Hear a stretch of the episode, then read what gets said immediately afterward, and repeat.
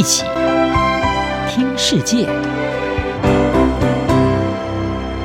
欢迎来到一起听世界，请听一下中央广播电台的国际专题报道。今天的国际专题要为您报道的是：从奥德萨到威尼斯，受威胁的世界遗产。联合国教科文组织透过世界遗产的登录，推动对自然与文化遗址的保存与保育工作。但是，持续的乌克兰战争、过度观光和气候变迁等问题，正让地球上一些最珍贵的世界遗产受到威胁。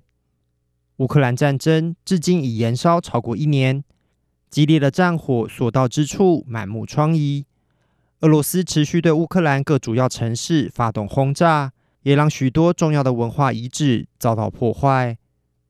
今年七月下旬，俄罗斯对乌克兰第三大城、位于南方的敖德萨发动飞弹攻击，导致当地数十个重要地标遭到破坏。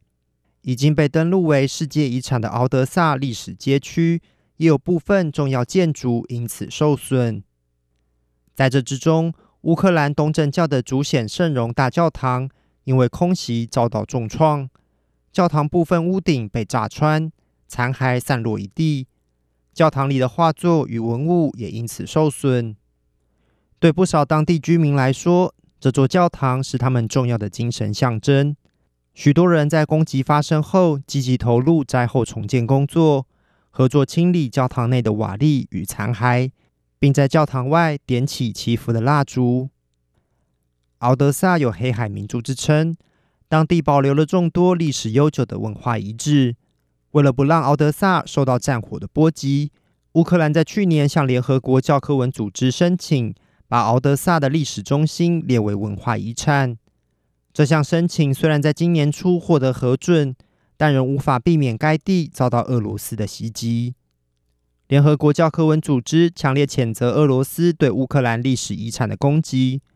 根据联合国统计，这场战争已经导致乌克兰两百七十个文化遗址遭到破坏，对乌克兰的文化带来前所未有的威胁。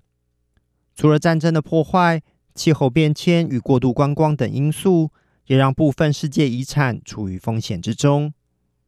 大批游客挤满河岸，欣赏华丽的水上游行，横跨运河的桥梁上，人潮也络绎不绝。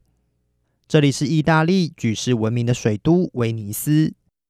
独特的历史建筑与运河景观，使得威尼斯早在一九八七年就被登录为世界遗产。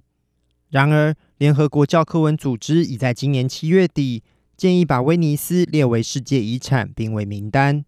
他们认为，威尼斯因为气候变迁与大规模观光等因素，面临不可逆的损害。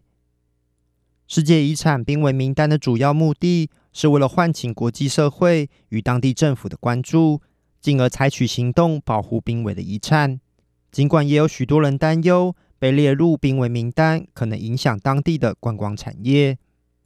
由于全球暖化带来的海平面上升，使得威尼斯近年常因极端气候而面临水患，威胁到当地的历史建筑。不仅如此，威尼斯的过度观光更让许多人感到担忧。因为只有大约五万居民的威尼斯，每年需容纳上千万名游客，严重冲击当地的公共设施与生活机能。事实上，为了减轻当地过度观光的压力，威尼斯当局已经采取行动，有意对观光客收取入城费，并对一日游的旅客实施预约登记制度，借此控制入城人数。然而，由于忧心会影响观光收入，这些措施一再延宕，但一名威尼斯的商店老板认为，应该对观光客人数实施限制。我同意实施观光客数量限制，因为威尼斯无法承担了，尤其对少数还生活在那里的威尼斯人，太多观光客了。他们是观光客，不服务任何人。他们早上来威尼斯，晚上回家。他们留给当地的只有垃圾，没有留下任何其他东西。就在威尼斯可能遭列濒危遗产之际，联合国七月底则对澳洲的自然遗产大堡礁准备做出不同的考量，不会把它列入濒危名单中。以珊瑚礁景观闻名的大堡礁，因为今年多次爆发大规模的珊瑚白化事件，使得联合国在去年十一月建议把大堡礁列入濒危名单。但在最新报告中，联合国专家小组肯定澳洲政府近来为保育大堡礁做出的承诺和初步行动，因此准备做出不同的考量。不过，随着全球暖化不断加剧，声音现象也在今年卷土重来。可能进一步推升海水温度。澳洲环境部长百利博斯克表示。他们不敢掉以轻心。我们知道珊瑚礁受惠于较冷气候的这几年，我们近来已经看到非常好的硬珊瑚覆盖。但是我们即将再次进入一个更热、更干的循环，所以我们非常关注这件事。这是为什么我们需要协助珊瑚礁建立韧性？这是为什么我们要提升水质？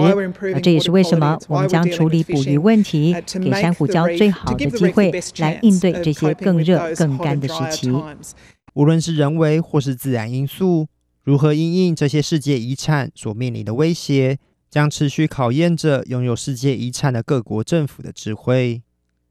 央广编译郑锦毛报道。